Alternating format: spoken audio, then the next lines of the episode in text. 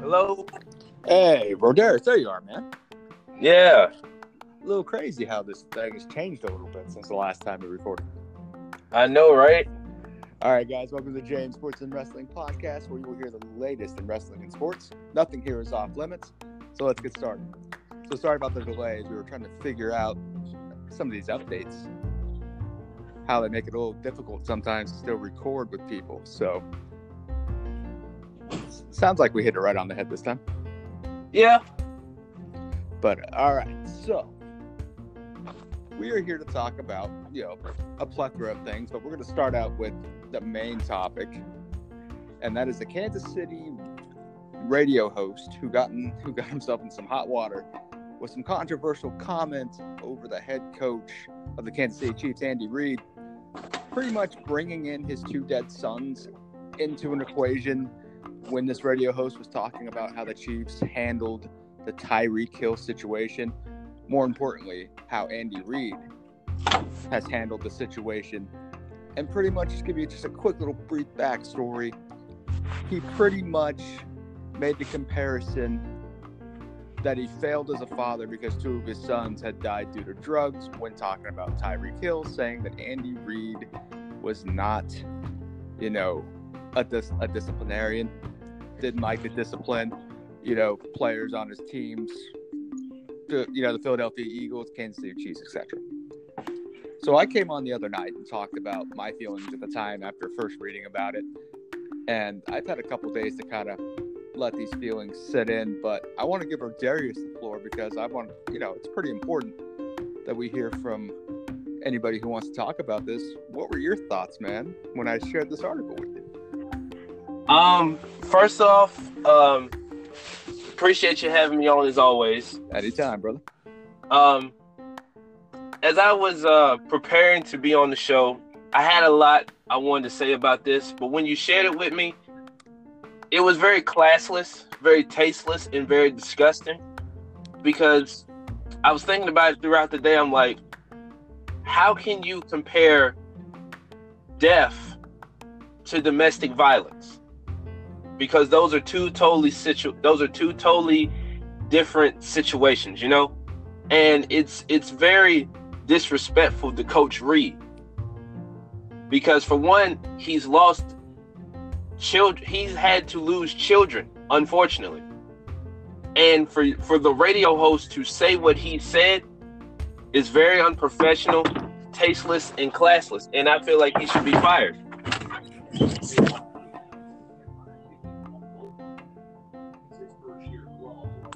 Did we lose you there? You still there? Yeah, yeah. I'm with you there. I mean, I said the other night that you know this man needs to be censored, whether depending on whether you fire him or you pull him off the air for an un you know disclosed amount of time, he should be censored. And in an update, he was suspended. He's been suspended indefinitely. Um, so take that for what it's worth. I mean, indefinitely. I mean, that's a very broad term because that could be anywhere from a few days to a few months, or, or you know, or even longer than that. So that's a step in the right direction. You know, he, he apparently tried to reach out to Andy Reid and you know to try to apologize, and you know the Chiefs said at the time that the coach was unavailable. So I put a challenge out to the radio station the other night to you know suspend him, censor him, and as of right now, it seems like that's exactly what they've done. Um, let me read his comments on his apology. Let me pull this up real quick, guys. Okay. Suspended Kansas City Chief radio host Kevin Kietzman apologized for his comments he made earlier in the week about Chiefs coach Andy Reid. He said, and I quote, This is on me. I'm paid as a broadcaster to be concise in what I say, Kietzman said. My words on Monday's show left open way too many interpretations, and I'm the only one, and I'm the only person responsible for that, and the only person to blame. I'll learn from this mistake, and I'll work harder to do better, and I hope to one day regain the trust of Coach Reid and the Chiefs organization. Kietzman also said that he tried to reach out to Reid on Wednesday to apologize, but was told the coach was unavailable. I hope he will accept my apology, but I understand if I'm not completely forgiven, he added. End quote. So hearing that, there's a part of me that wonders, you know, and I said this Monday. I think this was a premeditated comment because when you look back at the comment, you have to wonder how long had he had he been, you know, had been sitting on it? How long had you know did he sit on this comment and was waiting to use it? Um, he was definitely out of bounds. He was he went over the line. Louis Riddick of ESPN tweeted, you know, tweeted out and ripped him, which, you know, I feel like is completely justified in anybody ripping him. As much as I see the apology, I just wonder, was it because the radio station came up to you and was, you know, going to yank you off the air? I mean, did you not really see the, you know, how bad that comment really was at the time you said it? Were you, I mean, and I said this the other night. Is there a beef between the two of you that you would take it there? Because I mean, again, I said, look, if he was criticizing, you know, and if you read the first part of the article from the other night, he started out by talking about, you know, the t- you know, trying to, you know, football. But, then he definitely went way over the line and decided to bring Andy Andy Reid's family into it. I'm okay yeah. with the fact if you're going to criticize football. I'm not okay with the fact if you're going to yank, you know, somebody who has had to bury two sons, right? And try to use that to justify your point in saying Andy Reid, you know, in my opinion, he's trying to call him out. He was trying to call him out on not being a man. And that's too far. He definitely went too far. I mean, like you said, he's had to bury two sons. And no parent should have to bury a child and no child should have to bury a parent. You know what I'm saying? But at the yes, same sir. time, like you you got to you got to realize what you're saying. I mean, did he not listen to himself when he was on the radio? I mean, that that's my thing. It's just like, you know, it, it's certain things. It's certain things that you can say, and certain things that you can't say, because you never know you never know how people may react to things. You never know how people re- will react to what you said. And, you know, as I stated earlier at the beginning of the show, what he said and the way he said it was very unprofessional and it was classless and it was it was disrespectful. You know, sometimes it's not it's not what you say, is how you say it. And I, I just I just I don't know. You know, suspending him is in you know, that's the first step to saying that's the first step that the radio station did by saying, you know what, we're not gonna tolerate this and we're not going to allow you to disrespect someone of Coach Reid's caliber or disrespect his family or whatever the case may be because we don't we don't tolerate that and it shouldn't be like that i don't care what radio station it is I don't care what state or city, whatever the case may be, whoever it is, even on TV. You know, people are, for example, are making a big deal about the whole Molly Qerim, LeVar Ball situation. But it's certain things you say and the way you say it. And like I said, it's not what you say, it's how you say it. Yeah, that LeVar Ball thing was interesting for sure. Um, when I first saw that, you know, I watched that live and I thought, wow, he went there. But I've seen a lot of people comment, you know, saying, you know, listen, that's not what he meant. He didn't have that, you know. I mean, only the only person who knows that for sure is LeVar Ball. And just like the only person who knows if he has any hate towards Andy Reid is, you know, is that Kansas City radio host. And he knew. I mean, again, I'm going to double down and say this was a premeditated comment, a premeditated attack, however you want to put it. Because you know what? Did he just come up with that off the fly? I, you know, I can't say for sure. I don't think he did. I think he's sat on this since the Tyreek Hill investigations happened. You know, since this all started. You know, when it happened. You know, during last season. Um, I'm with you. I, the radio station did take a good first step. I hope the suspension indefinitely leads to one of two things that he gets counseled for how to handle situations like that in the future? Or b you know what i would even be okay with the fact if he got fired. And i know there's going to be a lot of people that are going to say but does he deserve a second chance?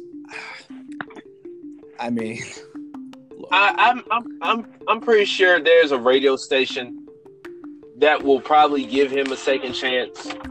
But at the same time, you know, it's like you you got to have is is boundaries to what you do and what you say. It's boundaries to what he says and what he does. And maybe I don't know, was he trying to say it for shock value?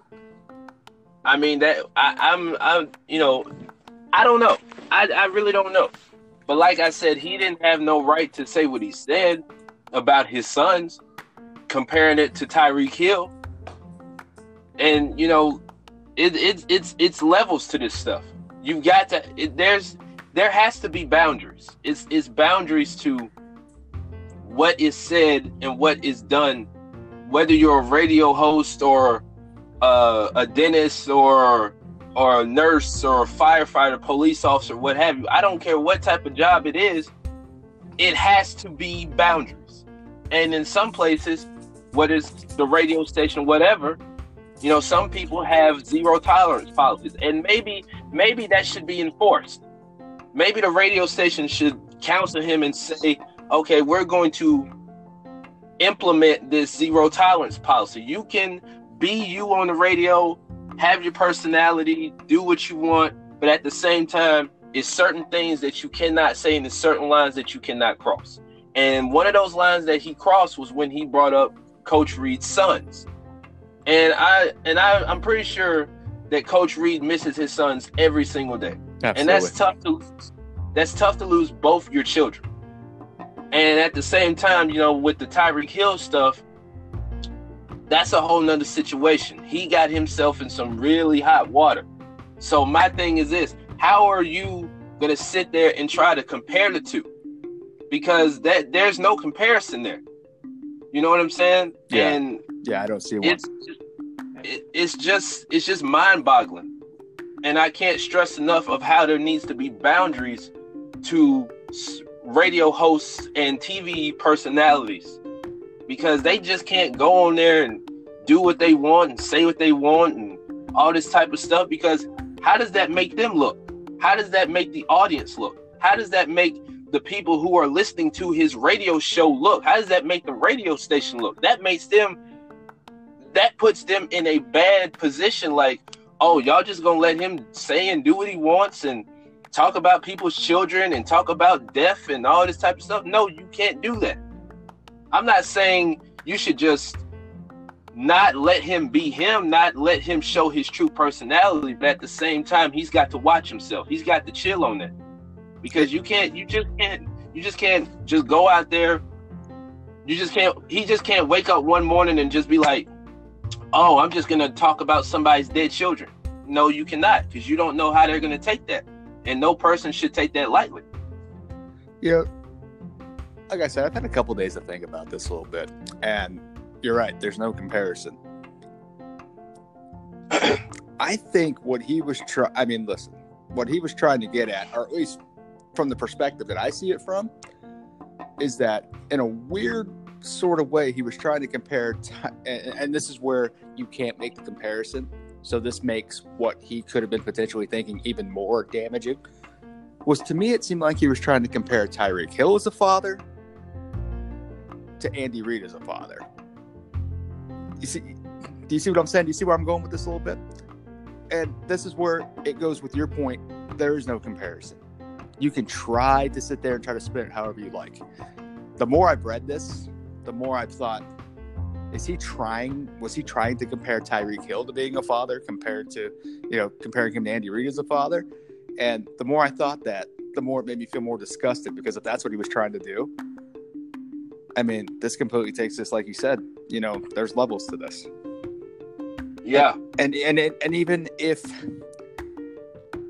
I mean, even if Andy Reid's sons were still alive, you still can't make that comparison at all. Because what I And said the not other night was that you have to keep professional and personal life out of it. And look, you may not like a person for whatever reason, but to go after a person's family who has already had the tragedies of what they've had, and now you're going to air the dirty laundry on the radio. I mean, really? Yeah. I mean, like I said, that and like I said, that's not fair. That's not fair at all. And that really puts him in a bad position, like, you know, he's a terrible person. You know, people's gonna look at him like a piece of crap. Because the way that Tyreek Hill disciplined his kids, and you know, when Coach Reid's sons were alive, the way that he disciplined his kids are two totally different situations. The way people discipline their kids whether it's a boy, girl, black, white, don't matter. People discipline their kids different. And, you know, how are you going to try to compare the not I'm not saying that Tyreek Hill's a bad father. I don't know how he disciplines his child or children or whatever. Same way with Andy Reid when his children were alive. I didn't know I don't know how he disciplined his kids. You know what I'm Yes, sir. But don't try to sit there and compare oranges to apples or whatever the case may be. Don't try to sit there and say, "Oh, well, he did this and he did that," and you know, you just you just can't do that. You just can't just you just can't say what you want and feel like what you're trying to say is right because it's not. You know, we've seen sports re- or sportscasters, you know, like ESPN, you know, maybe even Fox Sports and other, you know, sports outlets. Their reporters get suspended for saying stuff far less controversial. Um, Yeah, So these guys are put in a, you know, in a position of power because they have the microphone at their fingertips. They have the platform at their fingertips. So when a guy like him makes this comment, you know, and it backfires. You're painting yourself in a very negative light, and it's one of those things that could stick with you the rest of your career. People Yeah. are always going to look at you and go, "Wow, you're the man that decided to, you know, bring Andy Reid's kid, you know, dead kids into, you know, into this situation." yeah. And on top of that, it causes it causes people to no longer be invested in your show. It causes people to no longer be invested in your radios in the radio station. Because you know, that could easily that could easily cause not only you, the people behind your show, the radio station, to easily lose viewers. People could just sit back and say, I'm not listening to that. How dare he sit up and say, well, he's not a very good disciplinarian. He's not a Tyreek Hill's not a very good this or that. You know, people are people people these days are very turned off by whatever is going on. Like if it's something negative, people are quickly turned off because they don't want to be associated with that. And it's going to cause people to no longer be associated with the radio station or the radio host in general. And not only that, it causes the radio station to lose money, sponsorships, all that type of stuff. It really makes the radio station, not just the host, look bad. I mean, it makes him look bad, and I'm not, I'm not, I'm not saying that he's a, a terrible person because we don't know the guy. But from what we've read and what we've heard, it's it's really unfair to Coach Reid. His sons are not here. Tyreek Hill's having to deal with his own issues. So how is it how is it right for you to sit up and say what you said? And again, it goes back to what I asked. Was he trying to do it for shock value? Because if he was, it really turned out to be um a bad look. It really backfired on him. And it and it did not it did not put him in a positive position. You know, like I said the other night, if you wanted to say and just have, would have left it at, you know what, he's not a good disciplinarian, you know, he's never wanted, you know, he's uh, had a hard time, you know, wanting to discipline players on YouTube. I was completely fine with that. It was that one, it was that next line after that that kind of took this over the top for me. And I'm with you. Look, don't know the guy personally. Um, you know, like I said, you know, the other night that, you know, this guy could have had a perfect record up until this point. And you know what? I still feel the same. The radio station took the safe way here. The safe way was to suspend mm-hmm. him. But if they really wanted to make a statement, if they really wanted to sit there and make a statement and go, listen, we all know that certain lines should not be crossed. We all know that we all know this. We don't everyone's talking about, you know, zero tolerance policy. If you're a radio station or any sort of business that doesn't have a zero tolerance policy already in place in this day and age period, then maybe you shouldn't be in business. Because yeah. at the end of the day, we and know you, better. We should know better. Yeah. We, and another thing I was thinking of when you were doing your show the other night, you know, he talked about how uh, Andy Reid or Coach Reid is not a very good disciplinarian. You know, we hear about these players, whether they're in college or pro, getting in trouble, getting kicked off the team. You know, for example, Alabama. How many times have we heard about players getting kicked off the team for various reasons? Right. And how many times have we seen the finger being pointed at Coach Saban? Um, when um, uh, USC's old coach, uh, Pete yep. Carroll. Many times did we hear about players getting in trouble and getting suspended and kicked off the team? And I thought about this and I said, well, he could be a good coach, but not be a good disciplinarian. And then again, you have coaches out there, you have people out there who are not good coaches, but are very good disciplinarians, or a combination of both. You see what I'm saying? exactly what you're saying. And, I, am going to play off this because I said this too. Last I checked, Tyreek Hill's over the age of 18, right? He's a man. Right. Now, granted, is he's still young? He, look, brain fully developed, you know, you know what have you, but he's still a man. And and another thing is that we don't know because we weren't there how Coach Reid maybe tried, you know, to help Tyreek or anybody else or anybody else on the team. Same with Saban all we hear about is, oh, well, Saban's not a good this and that when people get in trouble. But no one tends to focus on, look at how many players he's he's had that have never gotten in trouble, right? Have never yeah. gotten in trouble. Yeah. And that's the thing. We're focused on the negative, and all of a sudden, oh, so the, for example, and I'm just throwing a number out here. Let's say five, right? So people are focused on the five bad apples that Saban couldn't get, you know, couldn't get through to. But last I checked, they're in college. They're men. They they have yeah. a choice to make, and Saban could have, or any coach out there who's doing the best they can, probably are doing the best they can to give advice. But at the end of the day, it's up to them. If they choose to want to yeah. listen, great. They'll be better men for it. I mean, Aaron Hernandez, look, you know, Florida, Urban Meyer. I, I, I want to believe did the best he can to try to get through to Aaron Hernandez, tried to mold him into being, you know, the best man he can be. But at the end of the day, Aaron Hernandez had other plans for Aaron Hernandez. Tyreek yeah. Hill had other and- plans for Tyreek Hill. So to sit here and say, well, he's not a good disciplinarian, how do you know that? How do you know he hasn't tried? How do you know? I mean, again, at the end of the day, it's left up to the individual.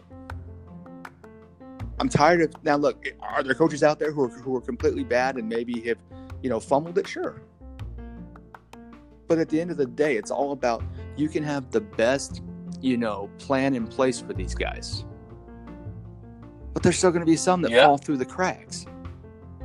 So so yeah. why should the few that fall through the cracks, why should that outweigh other people who decided to be like, you know what, I'm buying into Coach Saban, I'm buying into Coach Meyer, I'm buying into you know, you know what have you. And why should the negative be I mean, I get why the negative is focused on. I get it, but we need, and that's the problem. We need to praise, you know, the good things. Period. Yeah, I agree, because at the end of the day, while you were saying that, it's like these coaches do as so they do so much they can't hold these guys' hands. Know, some of these kids, they come from a two parent household or maybe a single parent household, whatever the case may be, or a guardian, whatever the case may be. But when they're on that field, it's like their coach is the parent. You see, you get what I I'm do. saying when I, I say yes, that? sir. Yeah. It's like, it's like when, it's like when if you watch, um, like Duke basketball, Coach K is their parent. Alabama football, Nick Saban is their parent. Auburn, Gus Malzahn, Kirby Smart at Georgia. The coach is their parent on the field, but when they're off the field, they have moms and dads and uncles and aunts and whoever to say, you know what, you're a grown man, or even if it's a, if it, if it's a female, you're a, you're a grown woman. I can't always be there for you, but you gotta you gotta make the best decision for you. I may not like what you do, I may not like what you say, and I'm here for you no matter what. But at the end of the day, the decisions you make fall on you, and you need to realize that. I mean, And you know, like you said, who knows what Andy, what Coach Reid was doing? You know what I'm saying? Same way with uh, with with these with these other teams. Who knows what's going on with uh the Falcons and the Rams and you know Florida Gators, whoever. Who knows what's going on? We don't hear much about it, but when we hear it, we're always like, "Oh, that's a bad apple. Why is he on the team? Or such and such got dismissed from the team, or for academic reasons. Like Cam Newton, for example. When Cam Newton was at Florida, everybody counted him out. When he got to Auburn, it was like a rebirth. It was like a resurrection. He resurrected his career. He won the MVP a couple years ago. Cam Newton was on top of the world. And then when they lost the Super Bowl, everybody wanted to just shit on Cam and that like, oh, he's a child, he's a baby, blah blah blah. But still, at the end of the day, Cam Newton did what was best for him. He's may he may have not always had the best life or the best career, but at the end of the day, he stood tall. He has stood tall through everything that has come his way, good or bad. and you know that's yeah, that's Super Bowl. I mean, and and listen, I understand the criticisms that people gave him during the Super Bowl, like when he didn't die for that fumble, you know, you know, things of that nature. Um, when I when he walked out of that presser, um, and, everyone was just completely going off on it, saying, you know what, he needs to be more mature. Look, the boy just lost the Super Bowl. And that was his first one. Who knows if he'll ever go back, right? And so Yeah. when you think about it, I mean, look, it's one of those things where I get it from both sides of the fence, you know, but I'm more tend to be on the side of, you know what, he just lost the Super Bowl. What, 30 minutes prior, maybe even an hour. You know, he goes in, he showers, you know what, it hasn't set in fully for him yet. And yet you guys are asking him all these questions, and it's different than it is during a regular season game. You know, and so, because that's the biggest game of the year, that's something that you strive to play for. You grow up wanting to play football because you want to be a Super Bowl champion. Doesn't matter what position you play. That's just what you. That's your goal. That's your aspiration. So I understand him walking out. Um, let's see. There's something I wanted to ask about. So let me ask you: Do you think that? All right. So in my opinion, I think, like I said, I think the radio station should have fired the guy. All things considered, I've had enough time to think about it.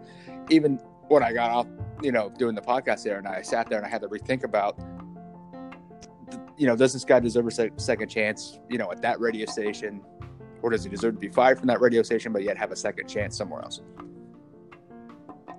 I'm of the opinion that he deserves a second chance, but not that radio station. What about you? What do you, or do you think he should just be? Because look, it's a privilege to be on the air. Mm-hmm.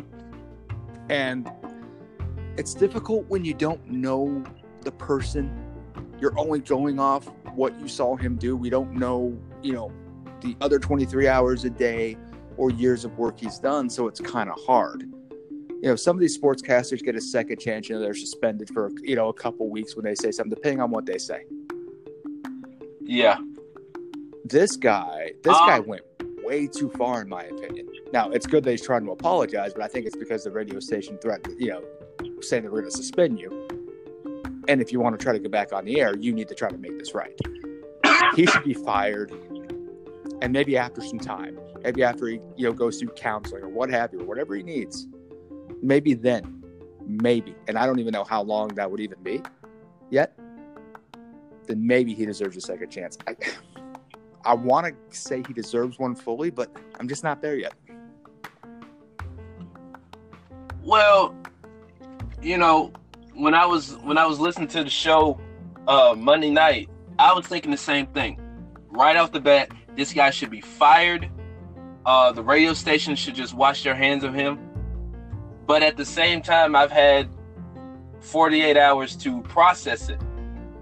And, uh, you know, suspending him, I guess, is the right step. But if they give him a second chance at their radio station, they need to sit down with him and say, okay, this, we're giving you a second chance, but if you blow this one, you're done. You're out of here. You're not coming back. We're going to allow you to get back on the air and do what you do best. Be a radio personality. But it's certain things that you cannot say, it's certain things you cannot do.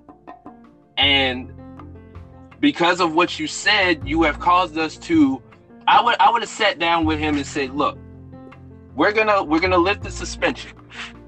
And yes, you have caused us to lose listeners, viewership, what have you. But if you blow this second chance, you're done with us. Now, will another radio station give him a second chance elsewhere? That is it, it's possible. You know, everybody deserves a second chance in life. But, you know, I don't know. I really I really don't know. I don't know if the radio station will keep him and monitor what he says and stuff like that, give him guidelines on what he can say and what he can't say, or they'll just say, We're gonna have to let you go and radio and another radio station give him a second chance. I really don't know. But I think this is the first step into this situation because I mean, kudos to him for apologizing and trying to reach out to Coach Reid because with that you can tell that he's remorseful for what he did. But is he? Because but is he though? I mean, is it because he got suspended? Is it because, you know, could the radio station been like, look, you have to because I mean, to me, just you know, his disgusting comment, I mean, there's just a part of me I mean, I, I hope I hope he's very genuine. I hope that him wanting to reach out is a very genuine move. But is it because the radio station told you you had to? It's kind of like, you know, if you're in a relationship, right? So say so say the radio station's his girlfriend and you know, what have you. But the radio station caught you in a lie, right? Are you only yeah. apologizing because you got caught? Because you chose to be stupid and you did this and now you're acting all remorseful because you got caught? Or is it one of those things where it's like, you know what? It's kind of like when we get upset, right? And sometimes we just fire off at the mouth, and then we're like, oh, maybe. it yeah. Well, I'm, I'm, I'm not saying that like, oh, he. I hope he's genuine, and we can sweep this under the rug. No, no, no, no. I'm not saying that because that's something that should never be swept under the rug. Totally agree. What I'm saying is, it's like, you know, I, I agree with you. I hope it's genuine and it's from the heart and if Andy if Andy Reid decides to accept his apology in a genuine positive way, then we can move forward with this. But at the same time, you know, people are not going to forget what he said. Coach Reid is not going to forget what he said. So I mean it, you know, I'm not I'm not fully saying, you know, he's remorseful, but I don't know ho- hopefully he can talk to Coach Reid and they can work something out. But at the same time, if I were Coach Reid, I wouldn't forget what he said because first of all, my sons are no longer on this earth. And for you to sit there and compare my son's deaths to a domestic violence situation is totally out of line and very disrespectful. And I, if I were Coach Reid, I would really take that personal and I would let him know in a in a genuine sit down conversation, whether it's verbally, face to face, over the phone, whatever. Like, yo, you can't you can't bring up my children. My children are not here to defend themselves. If I if I were Reid as well, listen, I don't know if this guy has any kids, but I said this Monday night.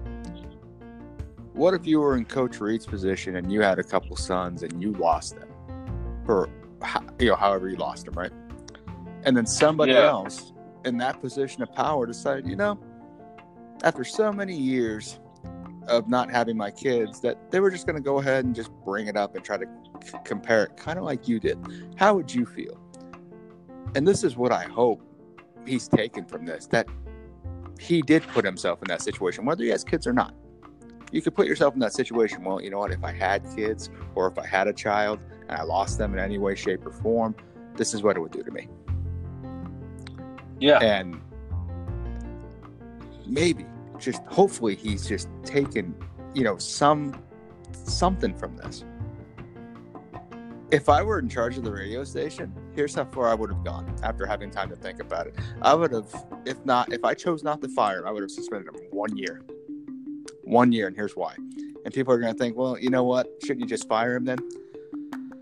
Not necessarily. If you if you make a statement like that, you're giving this man, you're keeping him off the air. He's still under contract, but you're suspending him for a year. You're really going to see what this guy's made of. You're going to see how far this guy really wants to get back on the air, whether it's there or or another station, whatever. I would have gone. I would have gone one year if I chose not to fire him, and I would have suspended him without pay. Because Andy Reid can't Yeah. get his kids back. Nope. So if you're telling me that you can make that comment where a guy can't get his kids back, well then I'm sorry. Then for a year or what have you, you're not you're not going to get any of that money back. And then and then you're going to see what it's like, you know, to have something taken away from you that at least for one year you can't have it back. yeah. You know, that's Um, that's how I feel about that. That's what I probably would have done. I would have I would have gone the one year route. But at the same time, uh I probably would have paid I would have probably paid him. But then again, looking back on it, it's plenty of people who a lot of sportscasters who get suspended without pay. It's a lot of people who lose children every single day. So I would have if he were to if I were to suspend him, just how I would do it, all the money that he got paid from that radio station, he would have had to donate Okay, it to yeah. charity. That's a good idea. Because, you know, like I said, there are people who lose money. There are people who lose children. I would have told him, I would sus- I would suspend you. You're suspended for one whole year. But if I'm still gonna pay you, all the money that you get from this radio station goes to charity. It doesn't go in your pocket. None of that. All the money that you're getting, I don't care what charity it is, all the money that you get is going to charity. So I want you to see what it's like to lose something. Because fair Yeah, is fair. know, Andy Reid lost his kids to drugs, so that would probably have been the charity. You know, I, I probably would have picked, you know, drug awareness and you know things of that nature. Um, I mean, again, I think we can both agree that this was in poor taste, very disgusting. Um, and again, it, it it doesn't matter if you're white, black, whatever. You know, we need to be especially in positions like this. And I get you're there to, you know, for a football team. But we need to think about what we really say before we say it. Yeah. Because not only did you just rehash the damage, but you probably rehashed feelings that have never truly gone away for Andy Reid or his wife or, or the entire family. Yeah. we need to do a better job of looking out for each other and understanding what boundaries are I mean, and, and to me, it's common sense, right? It's you never bring up personal tragedies of anybody in any way, shape, or form. Because that can get people really triggered. Like, you know, um, whether it's a child, mom, dad, uncle, whatever. You know what I'm saying? Anytime you bring up somebody that's not here to defend themselves, that can really get triggered. Like, you know, for example, I lost my uncle last year due to a car wreck. And if someone were to bring him up in a negative light, I would be very upset. Why? Because he's not here to defend himself. I lost somebody very important in my life, somebody very important in my family. And, you know, there's that's somebody's father, that's somebody's brother, that's somebody's cousin, what have you, somebody's friend. You know, how how would that person feel if if their if their children were triggered the way they were if if their if their father were brought up in a negative light? and it's not right and it should never be talked about. It's not fair. The only time you should ever bring because, that up is if you're saying that you're you know your thoughts and prayers or you want to offer condolences or you want to do anything in your power to try to help the situation that's the only time. Yeah. Other than that it should never or if you bring up like a if you bring up like a positive memory like you know back back in the day such and such me and such and such did this you know i understand that. I'm I'm all for that. But if you go, you know, if somebody goes out their way and says something crazy about a about a dead person, that's gonna that's gonna cause that person to, I don't know, possibly have hands put on them or whatever the case may be, because it should never be allowed. It should never be talked about. Period. Totally agree. So to wrap up, you know, this story as of right now, he's been suspended indefinitely. Um, don't know how long that is exactly. And I believe he's been fined, I believe, an undisclosed amount. But we'll definitely keep you updated on this story if anything changes. All right, so let's move on to something.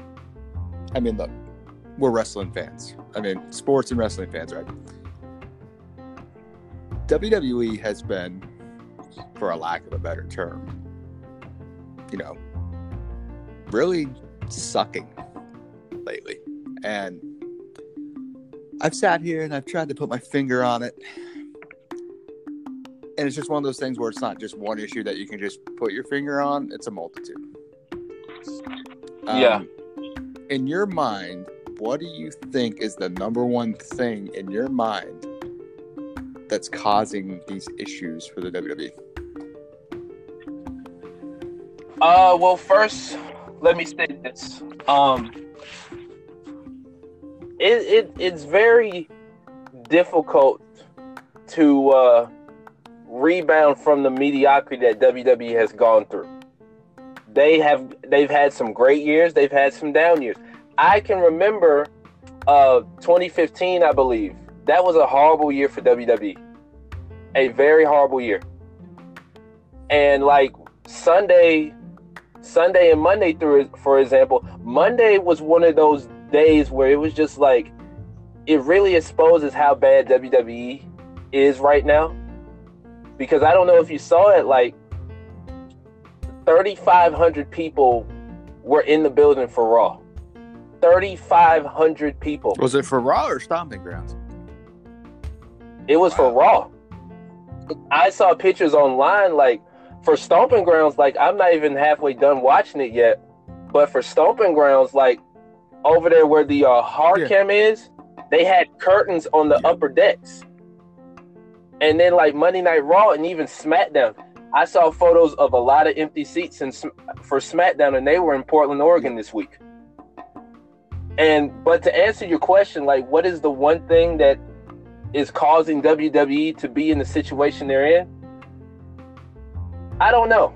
I people people are easily going to point the finger at Vince McMahon. People are going to say, well, you know, the locker room is this, the locker room is that. Like, it's so many factors that could cause WWE to be where they are. Creative, uh, Vince McMahon, I guess the talent, not putting forth the effort, I don't know. There's so many factors. I can't even put my finger on it. I could easily sit here and say, oh, it's Vince's fault. Because again, we're always going to point the finger at him. Why? Because it's his company. He's the one running the ship. I think it is Vince, and I'll tell you why. And I think it's one main thing is that everything runs through Vince McMahon. He's the final decision maker. So you could have the best people in the world. You know, listen, creative has a tough job enough as it is. But if we remember the you know the Dean Ambrose conversation that he had with Jericho, one of his complaints was that everything went you know and look it's Vince's company so I get it. Everything's going to run through him. But just because it's your company and everything runs through you doesn't mean that that's the right decision. Why hire these people Yeah. who are doing the best they can if at the end of the day you're just going to cut them off the knees? And i think that was a lot of jon moxley's frustration was like what vince saw as funny wasn't funny um, Yeah. and i think that's the problem when you got a, a guy who I, don't even, I can't i don't even know how triple h is at this point um, i don't think he's 50 yet He's almost he's almost there. He's like uh I think he's like in his mid Yeah, forties. And you have Vince who's in his seventies, and you got a guy. I mean, listen, every I keep seeing these things that's called let's say vanquish WWE and all this stuff.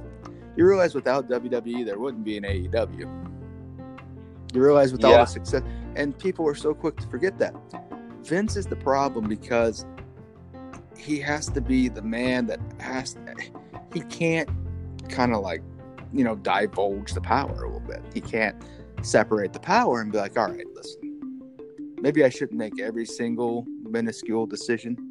Maybe I should let my son or let my daughter or let, I mean, Triple H even, because look at what he's done for NXT. I mean, this guy's in control of NXT, but I mean, I, I mean, I think they have people in NXT who, you know, say, listen, I think this would be great and, and all this stuff. And I think Triple H listens to that.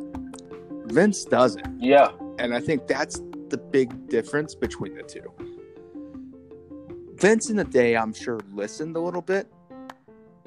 But I'm it just seems like the older he gets, the more stubborn he gets. And it's not good. I mean, apparently Fox hasn't been happy with WWE and they've requested a meeting with Triple H, Vince McMahon, Stephanie for this weekend. Yeah. Vince, I'm I'm dying. go ahead. Not No, not good. to cut you off, but I'm just I'm just dying to see how that meeting goes. Because it's like me and I have me and a few coworkers like we always say they need to hire us for creative because we talk about wrestling all the time and we come up with different ideas. You know, and going back to what you said about Triple H and NXT, I feel like with Triple H, it's like, okay, I'm the leader of this ship, but at the same time, I'm going to give y'all power because I want to share what I have with everybody else. Exactly. You know what? You get what I'm saying? I, I feel like with Vince, it's just like, okay, I'm the leader of the ship, but y'all got to follow what I do. And that's not right. And it goes, for example, like with um with Paul Heyman when ECW was around. Paul Heyman carried that company on his back until he started falling off the rails a bit. Um, I hear stories about Verne Gagne in the AWA. You might as well say, and I and I hate to make this comparison because Verne is dead and gone, God rest his soul. Vince McMahon is the modern day version of Verne Gagne because there have been stories where Verne didn't want to change with the AWA, and that's why the AWA went out of business. You see what I'm saying? Because it's makes like, a lot of sense, actually. Yeah. it's like it's like you know um i think it was hogan you know hogan's worked for the awa flair zbyszko. Cornette. the the fact that you know verne was the champion for so many years. He retired as champion. And i don't know. I it's like it's like vince is the modern day verne gagne. He had he's a great mind in his own right, but what he's doing today is not working. No, and I think back to the mid '90s. When I think back to another time, yeah, you're right. 2015 was a bad year, absolutely. Um, I would, when I think back to 94, 95, and you know maybe even a few years before that, you know maybe a year before that, maybe WWE WWE Yeah. struggled when it came to because they wanted to stay with the cartoonish type of of programming, continuing to cater for kids. And I'm not saying kids shouldn't enjoy wrestling, but I think there's a way you could still have kids enjoy wrestling, but you can tinker the product. I've been a firm believer you you up the TV rating to TV 14. And I think you do what WWE chose to do when it was WWF back in 97. You have, you know, if Raw's going to stay three hours, you do the first, I mean, you could do maybe the first hour to where it's, you know, kind of, you know, you know, kid type stuff, but then you know the next two, you know how how it would be when they would move on to the next hour. They'd be Raw is War, right? And then they would Yeah. really increase the, you know, you know the storyline. You know, however, whether it was Sable coming out in the bikini or you know, however you want to do that. Or kind of like what WCW used to do. Like Yeah, make your you know, storyline. they yeah, I know exactly what you're saying. they have like um like the first hour like I think when Nitro started it was like two hours. They started off as two hours. Like the first hour they had like the cruiserweights, you know, the mini storylines, and then the second hour, you know, you had like NWO. They kind of switched it up They a did. bit. I think that's how it was. It's like you know, some shows you had the main storyline start off first, then the cruiserweights, and then you get back to the main stuff. Or you can start off with like, you know, the cruiserweight division and like, um, you know, like mid carders who you really don't care about. Then you get to the main stuff. You get to the big entree. You see what Yeah. I'm saying? Absolutely. I, I get what you're trying to say, but it's I, I think that's how WCW used to do it back in the day. Or you know what? Or or you can do it this way. Eric Bischoff, for everything bad that's been said about him, does have a great mind, or you know, still even to this day, had a great mind then, until Power took over. But what if you just Uh-huh. make your storylines reality based? We're in a reality TV, you know, era anyway, right? You know, Yeah. you have plenty of reality TV shows. Make your storylines reality based. You got the guys there who can, you know what, who can carry it. You, you Yeah. got guys there who can do it. I mean, you have to do something because you're in a you're in you're now just about to start your your deal with Fox, and Fox has the power to take you off Fox and put you on FS1 or FS2 i- if numbers don't change. And the fact that that Vince is he's literally waiting, it almost feels like till the last minute to be like, you know, it's finally time to make some changes, pal. Yeah, and especially with the XFL coming up, like I just feel like that's gonna fail again. I could be wrong, but just me personally, I mean, I grew up um 2000 2001 when the XFL first popped Yep. off, and it failed miserably. And I, I feel like it's gonna be the same repeat. And I and I I get that that Vince may take some time off, but at the same time, he needs to let somebody else hold power because I think it was um I think it was a couple Raws a couple weeks ago where he, Triple H, and Stephanie were not at TV, even Kevin Dunn, and that that's shocking. You don't hear much about Vince not being at TV, Triple H not being at TV unless it's like some corporate business stuff or you know Triple H doing tapings for NXT, whatever case may be. But that's very you don't hear about that much because he's always there. And I feel like hopefully with the XFL popping off next year, you know, he can kind of give the reins to Triple H or somebody and say, you know what? It's still my product, but I'm gonna let you handle it the way you want to. I want you to spice it up a bit. That's how I would do it if I were Vince. I'd be like, look, I'm gonna have my hands tied with the XFL. I'm gonna still be, you know, doing day to day stuff with the product and the company. But at the same time, I'm gonna give you the reins and let you spice it up a bit. Show me something that you can do. Do something that I couldn't do. Yeah, I mean, And I, I, I'm sorry to I- cut you off, but uh, fair. what I was going to say was, you know, that would be a good measuring stick, you know, to see, you know, because all us fans keep saying is we want Triple H in charge. We want, you know, because we think because of NXT, you know, he could do, he could sprinkle some of that magic, you know, in WWE and take it to new heights like Vince McMahon did back, you know, again, you know, 97, 98, and so on. Um, if I'm Vince, I would want that. I would want to see if Triple H is, you know, is as good as he says he is. yeah, Because what happens if he does that? What are you going to do? You're obviously not going to take it. I mean, what are you going to do? Take it back from him? I, it, you'd be crazy. He'd be Vince would be crazy to do that. You'd be crazy to do that because at the same time, like you said, we're hoping for oh Triple H to take over one day, to be the heir heir apparent to the throne. Now, granted, I don't feel like Triple H will cons- will necessarily make the product the main roster product like NXT. I feel like he'll kind of uh he'll split it up.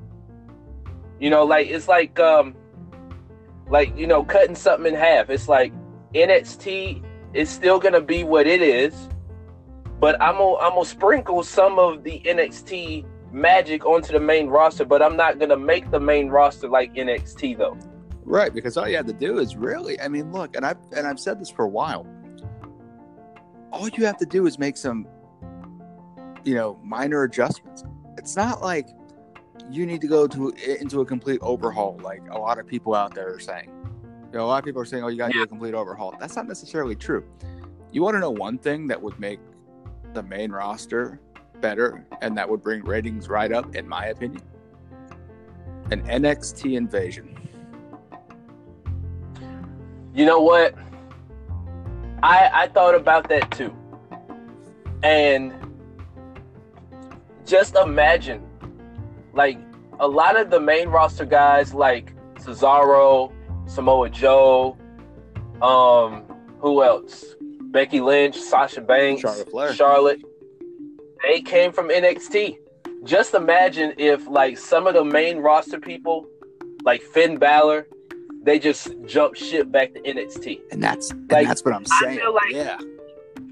I feel like if they did it right, unlike the original invasion Yes. with WCW, Yes. they they they killed that dead on sight. If they do it right, just imagine how many people would be like, okay, WWE sucks. Their product sucks. Oh, NXT versus WWE invasion, and they did it right. And Vince and Triple H, you know, Vince kind of sees what's going on and actually lets Triple H and other people be involved. Like, just imagine how good that would be. Just imagine the talk about that invasion. Like, Exactly. I feel like people would be turned off. Like people are turned off by the product now, but like I said, if it was done right, people would turn an eye and be like, "I like this. This is what the WWE needed." They need to be that company they were when you were at the water cooler on Tuesday morning. Oh my gosh! Because yes. you always, you know, because like Triple H said, you know, we were going to do whatever it took to make sure you guys were talking about us the next day. And, Yeah. and listen, you, you know, the invasion of WCW failed dead on sight. Now, you know, in fairness, because guys like Hogan, Hall, and Nash had guaranteed contracts from AOL Time Warner, and they weren't wanting to give up the guaranteed contracts, you know, at that time as they were still getting paid. This would be a lot better because you have a lot of, you know, you guys, you, guys like Finn Balor, you got sustained stars there compared to what WCW had, which at the time was, you know, the only really major star that really came out of it originally was probably Booker T. But yeah, I mean, listen, I, I look at a guy like Samoa Joe who is law. He's now going to be, you know, he's back up the card. He's facing Kofi Kingston Extreme Rules, but he's been made to look like a chump, no matter what title he holds. Yeah, but at the same He's time, you know, he, he is. But at the same time, he's dealt with injuries, so part of that is his fault. Now, injuries, you know, it's beyond his control, but I do agree with you there. You look at somebody, for example, and I think about this guy every single week EC3. Yeah. EC3, when he was first in WWE as Derrick Bateman, that was terrible. And that was like the reality show version of Yeah, NXT. right. He goes to Impact TNA, he becomes a star. They put the rocket on him. He won the world title, what, like three times or something like yeah, that? he was undefeated too for quite a while. And just just think about the rivalries he's had. He had a rivalry with Kurt Angle. Yep. He beat him for the world title. That's saying something. Kurt Angle, multi-time world champion, Olympic gold medalist. You're put in a feud with him. And then he comes back. You know, he's barely used in NXT. Even though, you know, his gimmick was good, he was over. He gets to the main roster and they're not doing shit with him. Monday night, he won the 24 7 title for like two minutes. That's I mean, this guy could be a main player on the ro- on the main roster right now. You look at somebody like, um, and I, I, I really, I really fear for how they're gonna use him in the undisputed era. Adam Cole.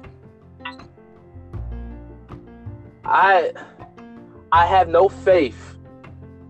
As much as I like the undisputed era in NXT and what they're doing, they're practically the I wouldn't say they're practically they're one of the best things in NXT right now. But when they get when they get that call up, or when they get called down, if you will, I will not have any faith with what they do to the undisputed era. Yeah, that scares me too. Because listen, I think you could have the undisputed era be the modern day version of the NWO. You, yeah. I mean, you Or you don't have to put other guys in there. You can just leave the four as they are, and let them run roughshod. yeah. And you know, if if not the NWO, you could have them Evolution. as like evolution, the modern day four horsemen. Ooh, there you, You could have as the the Ric Flair of the group, O'Reilly and Strong as the uh, and the and you could have uh, you could have uh, Roger Strong as like the Barry Windham of the group. And that's one of those things right there that would, you know what? If people started seeing NXT call ups get a little more success or get a little more fruit, that would turn things around so well for the product. Again, it's just one of those things that all you have to do is tinker with it. Yeah, I mean, look, I mean, who's had the most success? Here's an interesting question. Who's had the most success out of all the NXT call ups? huh. That's a good question. Who's had the most success out of all the NXT call-ups? My answer is going to surprise you, I think. My answer is going to surprise you, but go ahead. Oh, go ahead. Go ahead. Owens. Here's why. Yeah. I think out of all of the call ups, besides Finn Balor, who got injured and had to re- relinquish the title 24 hours. Well, actually, wait, Seth Rollins. Actually, no, I take that back. It's Seth Rollins. And Kevin Owens would be second. I look at Roman Reigns. Roman Reigns was the, you know, he was put, we all knew what was going to happen when Roman got called up there. But I think as a guy who probably people probably had doubts about, I would say the guy who's had the most success out of, you know, that would be Kevin Owens. Because look how Kevin Owens debuted. Remember how he debuted? Yeah. And- his first feud was with John Cena. That's right. And he came out there and then he beat Cena, right? He Yeah. you know, he beat him and then he beat him again. And then all of a sudden, you know, Cena had to get that win back. They put Kevin Owens in a situation it's like, all right, Kevin, we're gonna see how you do. You're either gonna sink or you're gonna swim. And for a while. He swam, and then all of a sudden he, you know what, started falling down a little bit. But then he finally became Universal Champion. And I'm thinking to myself when he won that title, I was like, you know what? I'm glad he won it because this guy's, you know, is a great talent, and he's another guy who should be a monster. But as time has gone on, it's almost like, well, I don't see the allure. It almost seems like, you know, with people in creative. I mean, look, up until Stomping Grounds, he had lost every match practically since he'd come back. Yeah. Sami Zayn, look how he came back. The crowd was red hot for him. He was white hot with those promos he was cutting. The crowd was, you know what? The way he was able to, you know, like in Canada when they were cheering him, and then five minutes later he got you to boo him in the same, you know, same breath. I can tell you another person who's had success from NXT, Big E. Yeah. Because think about it, Big E. If I'm not mistaken, he beat Seth Rollins to become the second NXT champion. That's right. Ever. Yep. He goes to the main roster. He has a cup of coffee run with the Intercontinental title. He does the New Day stuff, and I don't know how you felt when they first did that, but I was like, okay, this is gonna suck. This is this gimmick is not gonna be around within the next nine months.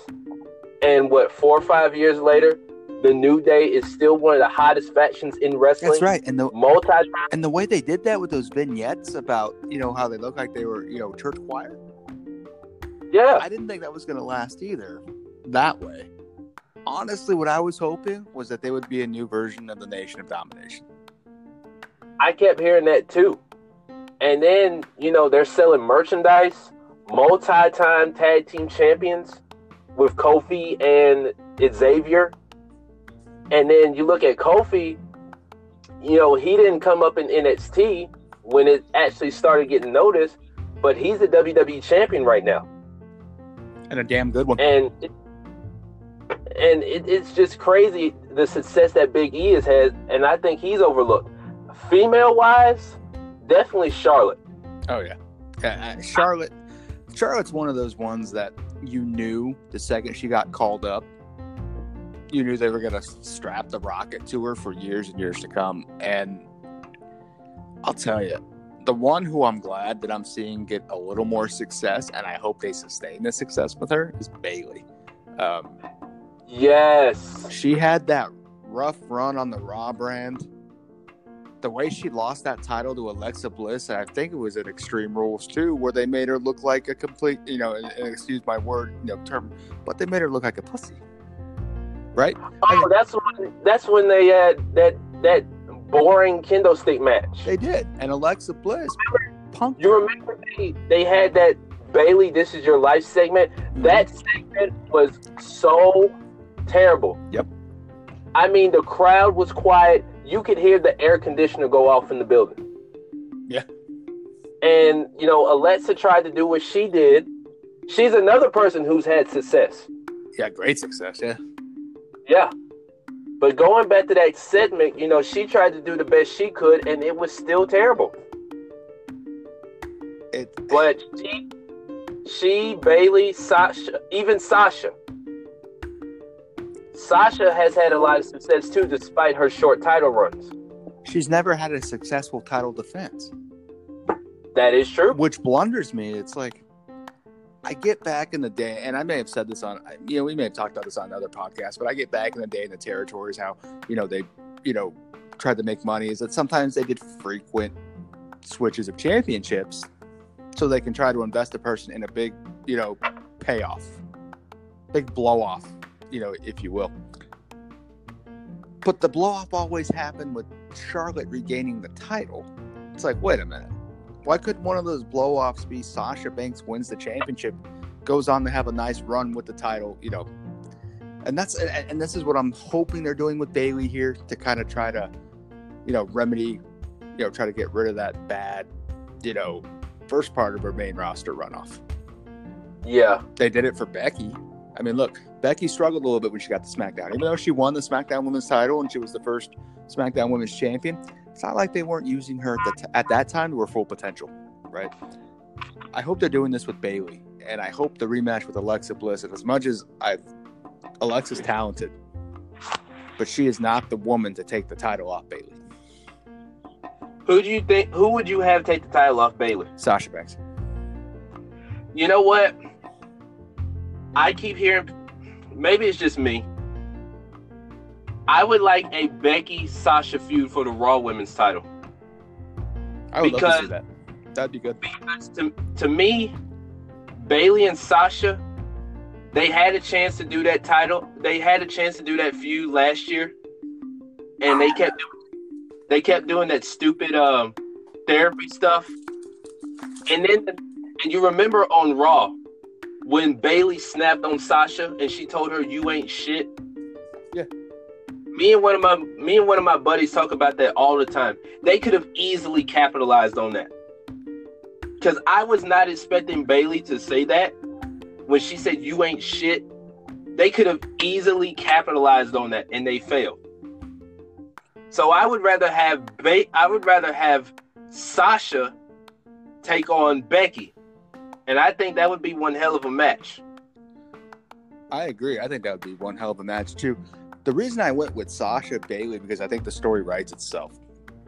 If you think back to NXT, Sasha's character was I'm better than everybody else. Nobody is even close to me. So Yeah. Bayley had to earn it. So in this case, what you can do so Sasha leaves after they lose, you know, the tag team championships and look at Bayley's success since then. Sasha could come back and almost pull a Dolph Ziggler and say, that should have been me. Right? And Bayley can then go off and say, well, you know what? I'm going to pull a rock and go in the ring and said, well, you know, if you didn't take your ball and go home, to me, right there, things like that, when you can, you know, try to um, make your storylines a little more live, you know, live based, I think that would be perfect. You know what? You bring up some good points though. Because it would definitely like if they had a match, let's say SummerSlam. SummerSlam's what, a month or two? Yeah. About a month and a half, two months away. Uh-huh. If they have that match at SummerSlam, it will remind me of when they had that match in Brooklyn the first time they went. Or at Takeover Respect at Full Sail. Because I remember watching that match at Takeover Respect when they had that Iron Woman match. Yeah. That match was so that match was so emotional. I mean, both match told a story, but I don't know. It You can't go wrong with either one. you can't. It, it's tough for me because it's like you look at Raw, you look at the women's division on Raw. Who do you have on Raw besides Becky? Lacey, Lacey Evans. Been there, done that. Yep. Who, who else? Let's see. Natalya, Natalya, yeah. uh, Nikki Cross. Nikki's Alexa- underrated. Yeah, I'm glad they're putting her on TV. I'm really ha- I love Nikki Cross. I'm glad they're putting her on TV, but it's too early. Yeah. Uh, I mean, she just pinned. She just pinned Bayley. yeah. I think that. she's I, I think that match is going to be a triple threat match at some point. But I I don't know. It you Maybe- really don't have much women on the Raw roster. Sarah Logan. They're using her for main event with the stuff with Dana Brooke. I mean, you look at the SmackDown side, who do you have? Charlotte, uh, Asuka. If they haven't failed on her already. Uh Kairi Sane, it's too early. Mandy Rose, she's improving. Sonya Deville. I hope they do more with Sonya Deville because they have a chance to really make her a, a- a legit contender. You got Ember Moon. Ember Moon could challenge Becky or Bayley for the title. Yeah. I mean, Nia Jax if she wasn't injured, but we've been there, done that with her. Ruby Riot. Ruby Riot if she wasn't injured. You've got some women out there that could really be some legit contenders. If Paige wasn't hurt, she could be a viable contender. I mean, let's say if Bayley wasn't champion or Raw or on Raw Becky wasn't champion, either way, Paige as champion, she would have a dominant run if she wasn't injured. Right. Oh yeah. I don't know. It, either match with Sasha in it, a lot of people would tune in. A lot of people would be invested, and I would too. And and here's another reason why. You know, you, you brought up a good point because if they did it at SummerSlam, we all is SummerSlam in Brooklyn this year still? No, it's in Toronto. That's right. All right. So what I was gonna say was that it would have come so full circle had it been in Brooklyn to have that match like that. Um, I'll tell you, I I feel like they should have done that last year yeah, because they they really and in some ways with the Sasha Bayley feud, they've really failed on that. Like, yeah, you put the women's tag titles on them. I mean, let's be real about those belts here. No disrespect to the Iconics, but the 24 7 title has had much talk more than the women's. yeah, yes, yep. And the, the tag titles have been around for what, three, four months maybe? Yeah, and, and they've already failed. I mean, what's the point of having those titles? Right. The 24 7 title has been around a month. And look at the views that it's getting as far as their videos go. Look who's the champion. R Truth is already a nine time champion within a month. So that that that says, that says a lot. That's some of WWE Creative's best work, at, you know, because according to you know rumors or things that I've seen and read, is that Vince doesn't have an on hands approach with that. Yeah. Which look what you can do, Vince, if you just just a little bit, just give up a little bit. Look what Yeah. they've done with the 24 7 title. We all butchered that title. We all butchered it saying it was going to be a joke. We all said it was going to fail. And look, outside of, you know, Bray Wyatt's Fire Funhouse, you know, 24 7 has turned into some of the funniest stuff I've seen. Yeah. And I I don't like it, but I will admit that within one month, it's got people talking. It's got people talking more about that belt than the women's tag titles. I mean, that says a lot. And going back to it, I I even read that most of the stuff that they do, like what they did at Drake Maverick's wedding, most of that stuff is not scripted. It's basically like, okay, we're not using you guys. Just go out there and be you. And that's what I like. Yeah, you, you know who, you know whose idea that was, right? Supposedly, it was Drake Maverick's idea for how R Truth got it back at the wedding. And and Really? and it, yeah, and it's complete. And I read that, I'm thinking, comical. That, Yeah. I mean that's pure gold. I Yeah. mean, I, I knew as soon as Drake won it in that disguise that something was going to happen at his wedding, and I knew R Truth was somehow going to attempt to get it back. I wasn't sure if he was going to win it, but he would attempt it. And the thing is, is that this just shows you can have a, some great comedic relief and make it fun. And I, I think we've, you know, gotten so lost in, you know, slamming the product is that it should be fun too. I guarantee AEW is not going to have something like that. No. You know, honestly, nor should they. But I mean, And go oh it. go ahead. No, no, no. I, I honestly just lost my track of thought. Train of thought for a second. Oh sorry. I didn't mean to cut you off. But what I was gonna I was gonna say, like, going with speaking of AEW, you know, a lot of people are so turned off by the WWE product now, and how everybody say, "Oh, All Elite is gonna compete with WWE." I was thinking of this this week. You know, you got so many, so many companies out there, minus WWE. You got AEW coming up.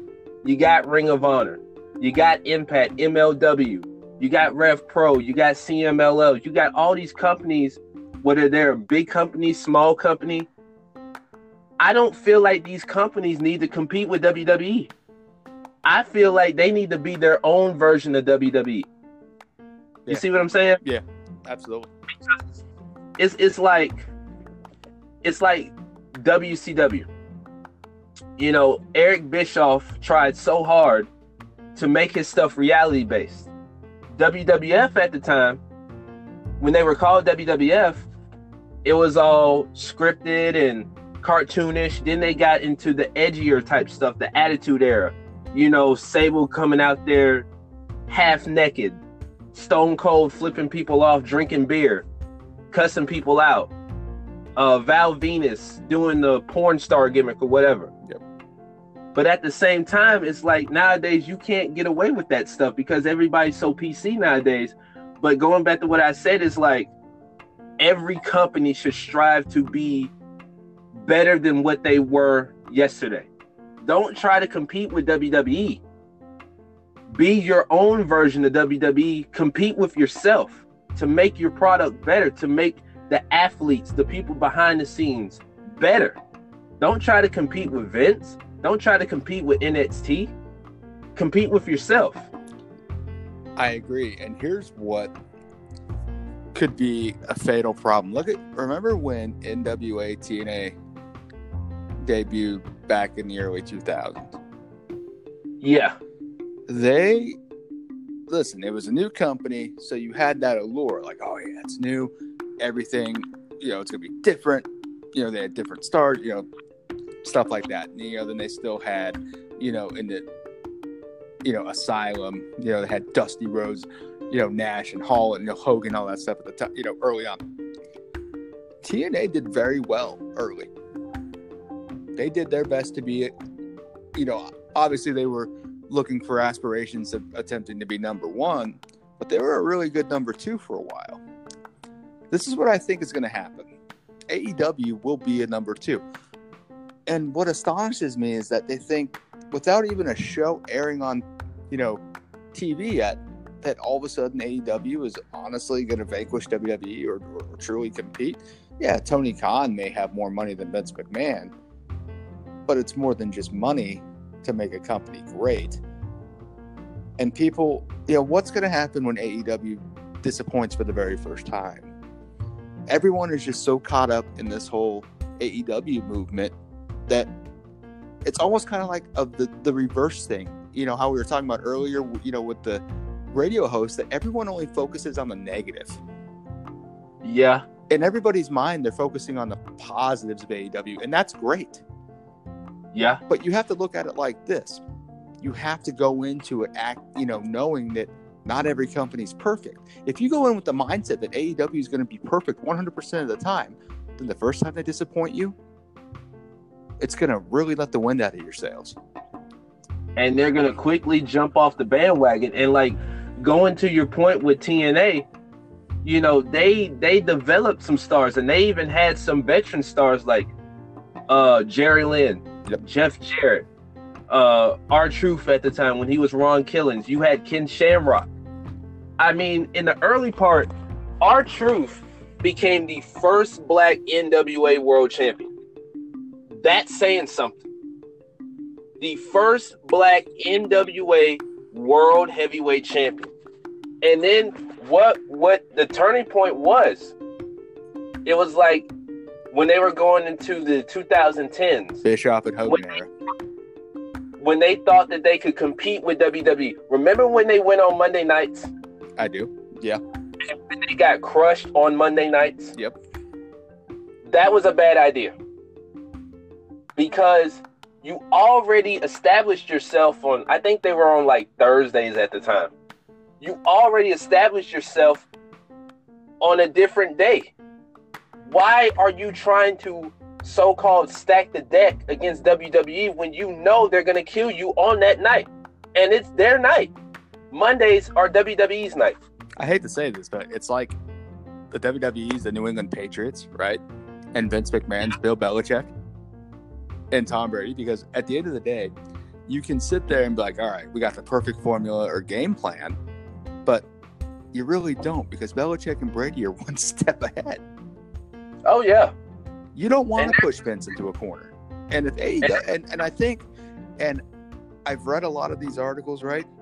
And the fact that Vince isn't commenting is very smart. I think, and uh, look, Vince may be old, and Vince may be, you know, we think he's lost it, or lost a step, or lost a step, excuse me. It wouldn't surprise me if Vince is like, you know what? All right, let this momentum build up. I'm gonna let you know. I'm gonna let the momentum, you know, get big, and then you're gonna make a mistake, like TNA did moving to Monday nights. You know, it's kind of like when you're wrestling and you try to bring someone else's, you try to use someone else's momentum against them. Yeah, It wouldn't surprise me if if Vince at his. I mean, look, it wouldn't surprise me if AEW decides, you know, after some success, they get a little cocky. And maybe that's what Vince is hoping for. Maybe he wants them to be cocky because he knows at the end of the day, these guys are playing checkers while he's playing chess. And this is why it's so astonishing to me that I love that there's another company and I hope they succeed. But Eric Bischoff got too cocky after 82 weeks, and Vince McMahon, checkmate. yeah, Got to look out for it here. yeah. And it, and it's the same way with uh, like with basketball. Like going into the season, everybody said, "Oh, Golden State Warriors, they're gonna win four out of five titles." But guess what? They brought Toronto brought in Kawhi Leonard for one year. Look at what he's done in one year. Finals MVP twice. One Yeah. second title with another team. Half of Golden State's team got injured. Had they not gotten injured, they would have easily won the title. But everybody thought that Golden State was playing chess. Little did they know Toronto was like five steps ahead of them, and look what happened. And, and, and you know what helped with that? Kawhi Leonard winning a title in San Antonio. Like he was, you know, he was still pretty much a baby when he won the title. I think what was it 2013, San Antonio. I mean, he's What? seven years in now, and he was maybe his second year in the league when he won a title. And so when you look at it from that, he had the experience that when he went to Toronto, he goes, "All right, guys, here's what we can do. Here's what it takes to win the title." After being coached by one of the best coaches of all time, Gregg Popovich, I mean, look, they took a rookie head coach, Nick Nurse, who replaced Dwane Casey, you know, coach of the year the year before, won a title. Tell you what, that's chess. And let's not forget, Danny Green was a part of that championship team That's too. a fact, yes, sir. Yep, He's got championship experience. that's right. And so when you look at it like that, it's like everyone thinks you need these super teams. Now, look, is it? Look, did Toronto get some help along the way? Yeah, of course they did. I mean, Kevin Durant gets hurt in the Houston series, then only to come back being pressured in the NBA Finals and ruptures his Achilles. Of course, Toronto got help, but it's not Toronto's fault that those injuries happened, right? That's why I don't put an asterisk next to it. A lot of people would. I don't. Toronto didn't force those injuries. So why so why should they be unfairly, you know, blamed and said, "Oh, well, look. Yeah. I think it's pretty safe to say Golden State probably wins that title in 6, Yeah, because I had them in six. but I'm not going to sit here and be like, "Well, Toronto should have an asterisk next to it because of the injuries." Eh, no. Because the injuries didn't happen while they played Toronto. The injuries happened beforehand against other teams. What if Kawhi Leonard would have been not been able to recover after getting hurt in the Milwaukee series? Would they have put an asterisk next to Golden State if they would have won the championship at that point? No, they wouldn't have because they would have been like, well, Golden. eh, Geez, I, I just don't get the whole asterisk point. And that same way with Giannis. Like he just won MVP. And me and you were talking about James Harden. They really counted what he did in the playoffs against him. Because I could have sworn, just like you, that James Harden was going to repeat. I mean, you dropped 30 plus points in 32 games straight. I, I, I can't remember anybody doing that besides him. Jordan never did. LeBron I don't never think- did it.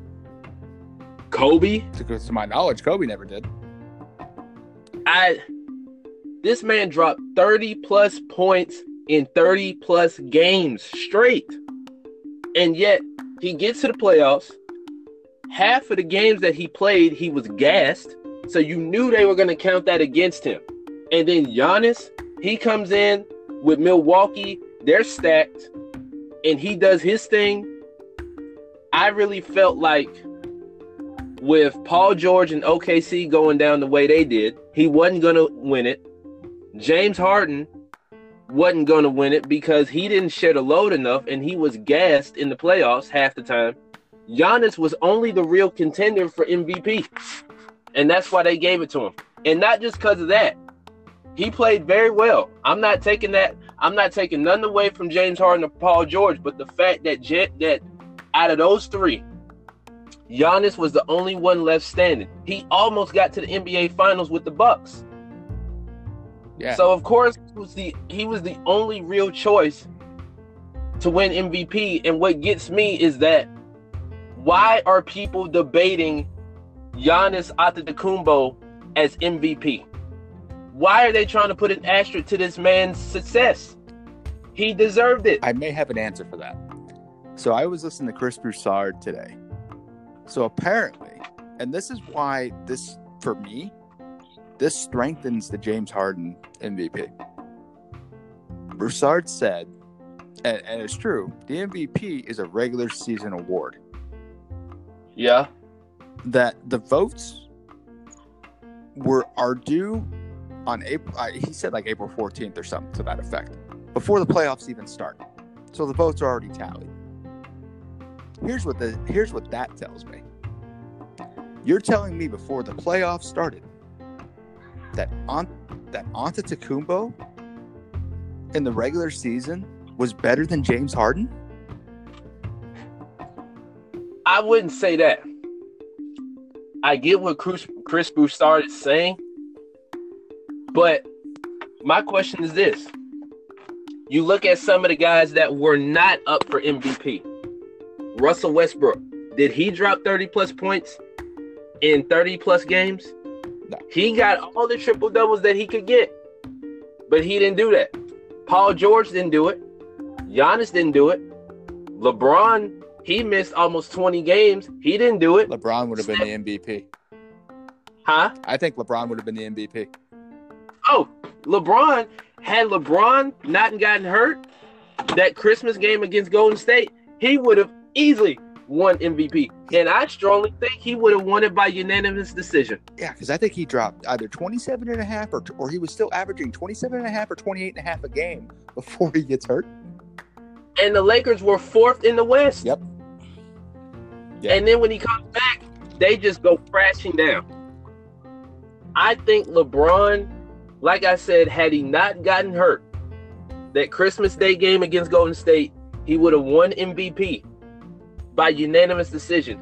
I'm going to go on a limb right now, James, and say that LeBron James wins MVP next year. Ooh, yeah. I like that. I'm hot. I like it. Love it. I'm calling it right now. LeBron James, listen, I've had my criticism on my podcast about the Lakers. I know you've had some criticism. I strongly think, and I, I'm gonna go on what one of my coworkers said. All this talk about um the Lakers, and even Ice Cube said something like this. He was on um Undisputed this morning. He said everybody's he said laugh now, cry he said how did he say it? Laugh now, cry later, or something like that. I think so, yeah. He, he said everybody's talking bad about the Lakers, but Oh, I know what you mean. he, huh? I, I, yeah, I know what you mean. Pretty much what he's Yeah. trying to say is if you're talking bad about the Lakers now, don't come don't come back when we win. Don't come back when we're good. Right. He he said I think LeBron and that team, Jeanie Buss, they got something cooking. I you know what? I strongly feel that way They're too. getting Kawhi. Because think about it. LeBron. I mean, we haven't heard much about LeBron during the offseason. AD's with the Lakers. Does that can does that cancel LeBron James out for MVP? What with AD? No, not in my opinion, because LeBron and AD, they're gonna share half the load, and then you got people who start with them, like uh, Kyle Kuzma. He's gonna do his thing. That bench, I think, will be solid. I think at the end of the year, Anthony Davis and LeBron James will be up for MVP, but LeBron will win MVP. I mean, he. I think he'd be the first five-time MVP, right? I think so. I'll have to do some research on that, James. I think so, because he's won it four. He's won it four times, right? Yeah. How many times did Jordan win it? What three? Three or four, I think. I think he's tied with Jordan in that, in, in that regard, Kobe won one. I know Allen Iverson won one. which is one. a damn shame. Kobe should have been. Kobe should have won it more than one. He was more times than not the best player in the league, at least for multiple years. Kobe was at the top of his game, even early in his career. I mean, Steph Curry's won it twice. Steve Nash. Steve Nash. I think Jason Kidd won MVP before. Yeah, I think so. Yeah, I think if LeBron wins next year, he'll be the first ever five-time MVP. I'll have to Google that. L- let me ask you a question: Is Kobe Nash? Or is, is Kobe Bryant better than Steve Nash?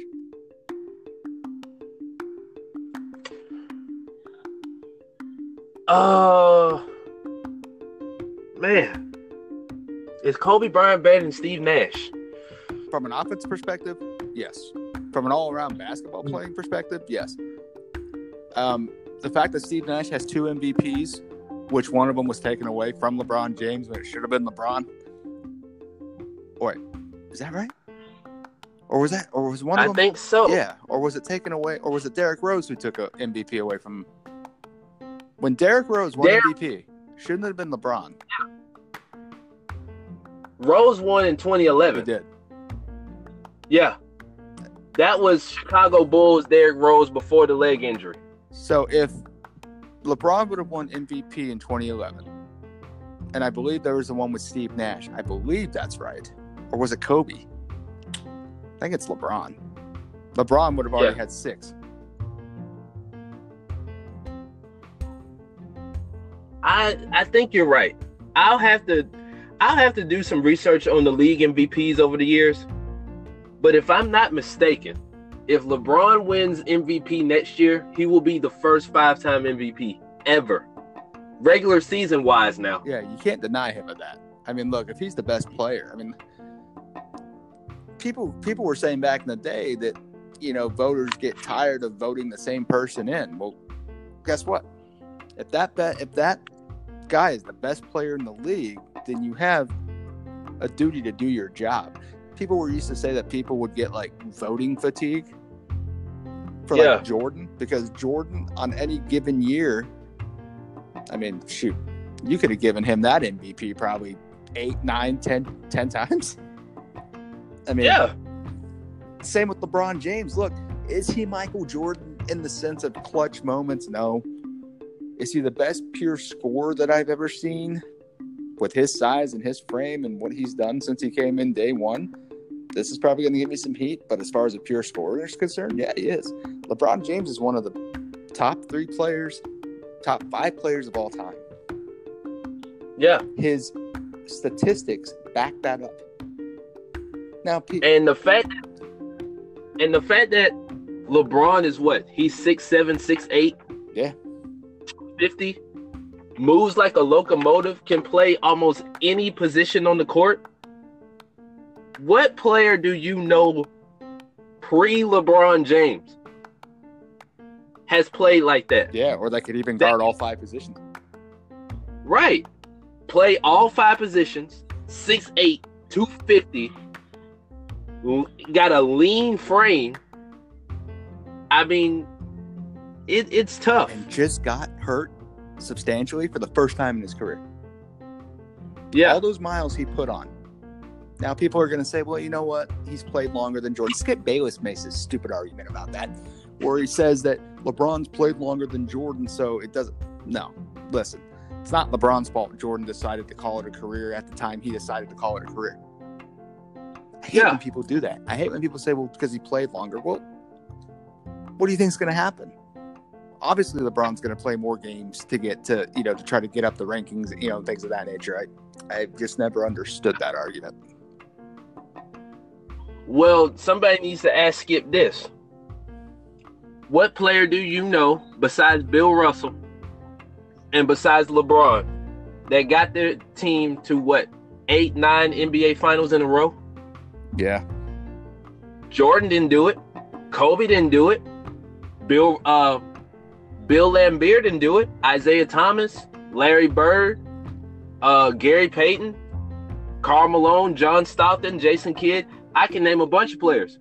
Besides LeBron and Bill Russell, no other player has gotten their team to eight NBA finals in a row. Michael Jordan should be on. You know, I guarantee if Jordan didn't retire after six, him, Pippen, coach those boys would have gotten to at least eight or nine.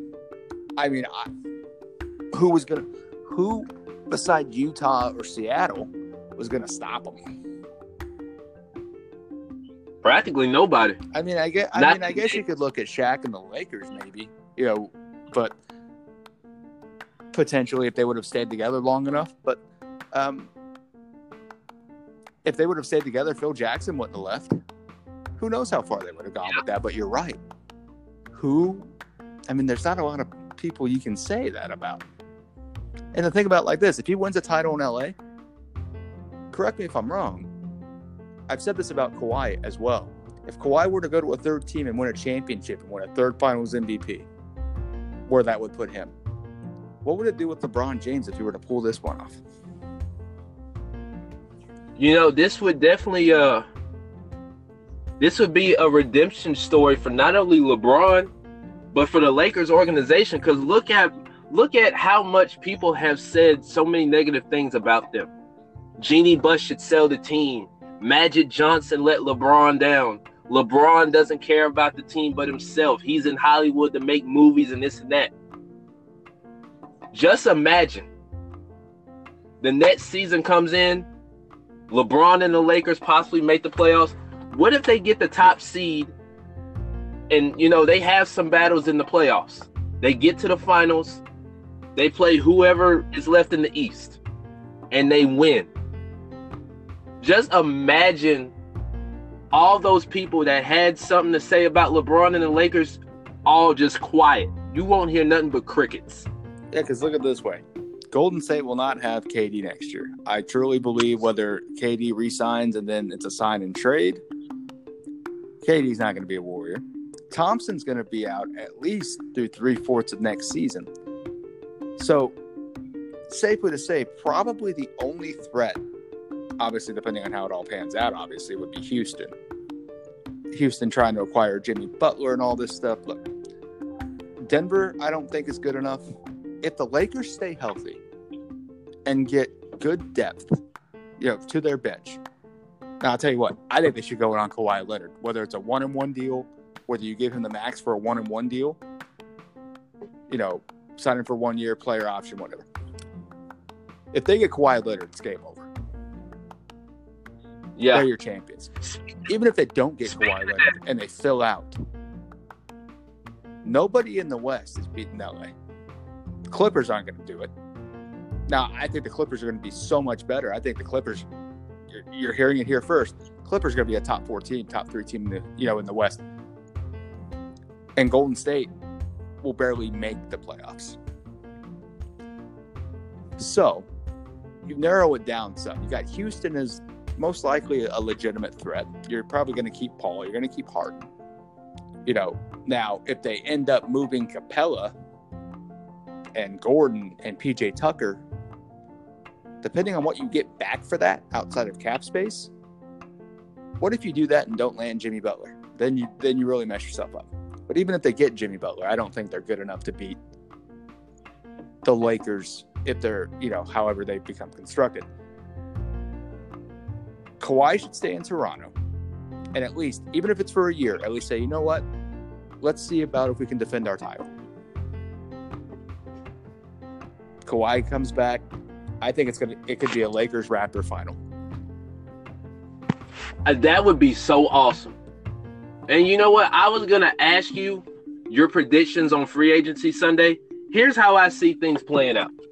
And I've had this in my mind for about a few days now. I agree. Kawhi has to stay in Toronto. They're gonna give him the max, no matter what. Yep. Because that whole country of Canada, the way they were riding for their team. I mean, you look at Toronto, they've got three teams in one city the Blue Jays, the Maple Leafs, the Raptors. The Raptors were the only team. Now, baseball's still going, but the Raptors were the only team in Toronto to win a title. And it was their first ever. To, uh, Kawhi's got to stay. Kyrie, I'm gonna get on him for a second. I think he goes to Brooklyn. Yeah. There's no way that he's re-signing with Boston after the way, you know, people been talking about them and the way the season ended. He's not going back to Boston. No. No way. I think I think with KD, only one or two things happen. Either he resigns and pulls a Tom Brady and signs for less money, or he goes to the Knicks because they keep saying that he and his business partner are in New York scouting free agency. Um, Kemba Walker. I really hope he gets away from the Hornets because he's carried that team on his back long enough. I keep hearing that he might go to Boston. That would be a nice look. Yeah. Um, I keep hearing Tobias Harris and Jimmy Butler and other players like that. I think Jimmy Butler, I don't know, he could re-sign with Philly or go elsewhere, but he ain't going to the Lakers. I think the Clippers can get somebody, but if the Knicks don't get KD, then I don't think they'll get anybody at all. Those are that's interesting. All right, I'll, I'll give you my thoughts. I think number one, we will see another major trade during the free agency period. I think it's going to be a sign and trade. I think Kevin Durant will get the max from Golden State to then turn around and be traded. And this could be Hmm. the only thing that could could save a potential, you know, Golden State save them potentially and get them back in the playoffs and at least be a contender, depending on where he gets traded. I think he gets traded. Ugh, it's tough because there's not a, there's not many teams. KD's going to have to commit. He's going to have to commit to a team and say, you know what, Golden State, I intend to sign with X, Y, or Z. Let's make a deal happen. And it's not a very big list. It's New Jersey. You know, I'm sorry, it's Brooklyn. It's New York. I'll even go as far, you know, as maybe the Clippers. But if I'm Golden State, if I'm trying to keep him, I owe Kevin Durant for what he did. I owe. I owe Kevin Durant for what he put himself through, what he risked, and ultimately it happened. He put a, he, he put himself and his career on the line to try to help you guys win a third straight title. Yeah, He deserves the max. Plain and simple. I think I think Klay stays too. If they don't offer him the max, you know what? I've had this thought. I think he goes to the Clippers, and it's because of Jerry West. I think if Golden State, which they said they're going to offer him the max, so this may just be you know just a mute point, but it's being reported that Golden State does not give him every cent of the max, he would most likely entertain talking to the Clippers. And you know what? I'd be all right with that. Klay Thompson to the Clippers, that would be very interesting. because Jerry West, because remember Jerry West, I think had a part. He may have had a part in drafting him and Curry. yeah, So if I'm Klay Thompson, I'm thinking, you know what, Jerry West was in my corner. He wanted me to be drafted. He wanted me on his team. At the very least, he could just at least have a meeting. You know, just out of respect, like you know what, here, you know what, I'll have a meeting. I'm not saying he'll go. If Golden State offers max, like I said, he's not leaving. I think Kyrie goes to the Knicks, and I think he goes there for two reasons. One, I think it's going to be Kevin Durant because you know, as I've heard off and on throughout the you know the playoffs, it's like, well, Brooklyn's starting to cool off on Kyrie. New York really wants Kyrie and KD together, and I think we're going to see something where we had thought, you know, it's not going to happen now. Like it heated up before, then it cooled off, and now it's not going to happen. Right now, it seems like the New York Knicks are no longer in play. Yeah. I'm going to go on a limb here. KD goes to New York, Kyrie goes with him. If that doesn't happen, Kyrie's going to the Lakers. And he's going to the Lakers because, one, the Lakers will miss out on Kawhi. And two, if you believe the reports, Kyrie's wanted to play with Anthony Davis now for some time. So now it's Kyrie's wanted to pl- you know play with KD, and then you read later on he's wanted to play with AD for a time. You put Kyrie with LeBron and AD, there's your championship again. Yeah. Because And- Kyrie wouldn't have to play a vocal role. He could be LeBron James's Robin again. Because look what it did when he tried to be LeBron Jr. Yeah. He had to call LeBron James and say, "Listen, I get it now. I'm sorry. I've you know," which was a very big maturing step for him. It, Kyrie, Anthony Davis, and LeBron on the same Could you, team. could, could you imagine? Remember when it was Chris Paul and Blake Griffin in the Clippers, Lob City? Yeah. Oh, How much potential they had. They could have easily won at least two titles. yeah. But with with with AD, Kyrie, and LBJ on the same team, oh, that building is going to be sold out every And night. guess what? LeBron can retire in three years, and you would still have two centerpieces there. Yeah. They're going to have to turn people away from the gate. They're going to have to turn people away from the building. If they win the championship, if the Lakers win the championship next year, you're not going to hear the end of that. A lot of people, I don't know. I think I LeBron feel will like now play all four years of his contract. I think he will. I think he'll now play all four years. I was originally skeptical. I was like, you know what? He's going to play three. He's going to opt out of the final year of his deal. He's got AD now. So you got one piece in place. So if the Lakers are relatively competitive, if they win a title next year and they're in position to win for another two years, LeBron's going to stay in the rest of his contract. And I'll even go as far as maybe he'll resign again after that. Hmm. I I feel like next year, next year will be mighty interesting because the West is loaded, the East is still open, and I feel like with the West, somebody, I don't know what team. I'm gonna say San Antonio misses the playoffs next year because the reason I say that is going to be interesting to see how New Orleans does with Zion. It's going to be a lot of hype around him. Well, it is a lot of hype around him. And it's a good thing. I was telling one of my coworkers this. It's a good thing he didn't go to the Knicks because had he got drafted by the Knicks number one, everybody would have automatically said championship.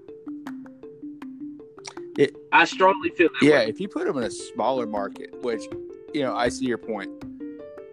Smaller market teams aren't saying championship first year like established markets like the Lakers and the Knicks. And I was honestly rooting for him going to the Lakers. And I feel like if he would have been, if the Lakers would have gotten the number one pick, I still believe they may have traded that, but I don't think the haul, you know, everything they had to give up to get Anthony Davis would have been as big. Because the number one pick, if if you're New Orleans and, and in your mind, well, you have to throw in the number one pick. You obviously wanted Zion Williamson. Yeah. I feel like the number one pick would have been um, compensated for two less picks, if you know what I'm saying. I think that number one pick would have taken would have absorbed those less two picks, and it wouldn't have been a big deal. It wouldn't have been as big of a haul that the Lakers had to give up. I don't think they would have had to give up Ingram. I think you could have gotten away with Hart, Lonzo, and the number one pick, and maybe maybe two other picks. Because I think the Lakers gave up four total. So maybe the number one pick and a future and another and another future first round pick. And I think that would have gotten it done. So the fact the ramification of the Lakers getting the fourth pick against the one, you know, the Lakers have no Yeah. New Orleans controls their picks for the next seven years. Yeah. It's insane. It's it's gonna be interesting. I I think if they play well, it, like I don't know why David Griffin's trying to trying to like I get it. I get what a I get what um Zion is saying. You know, he's 18, 19 years old. He hasn't even played his first NBA game yet. I get it. You know, he's not trying to be so wrapped up in the the pressure and the uh, amount of expectations. But th- he and David Griffin know that is not Jrue Holiday's team. No disrespect to him. That's Zion's team. David Griffin knows that.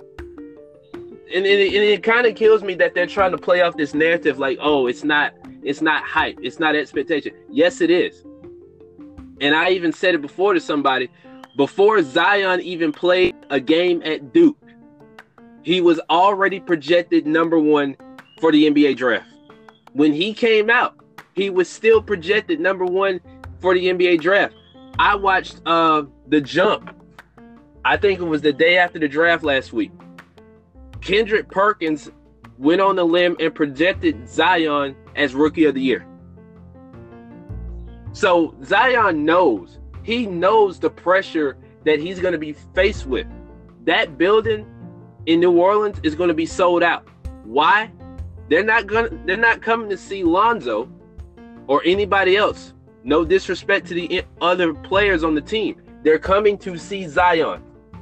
He is the focal point of that team. And those guys are going to benefit. Brandon Ingram's going to benefit. Ingram, before the whole blood clot thing, the last, what was it, maybe 17 games he played before he got diagnosed with the blood clot issue, was balling out.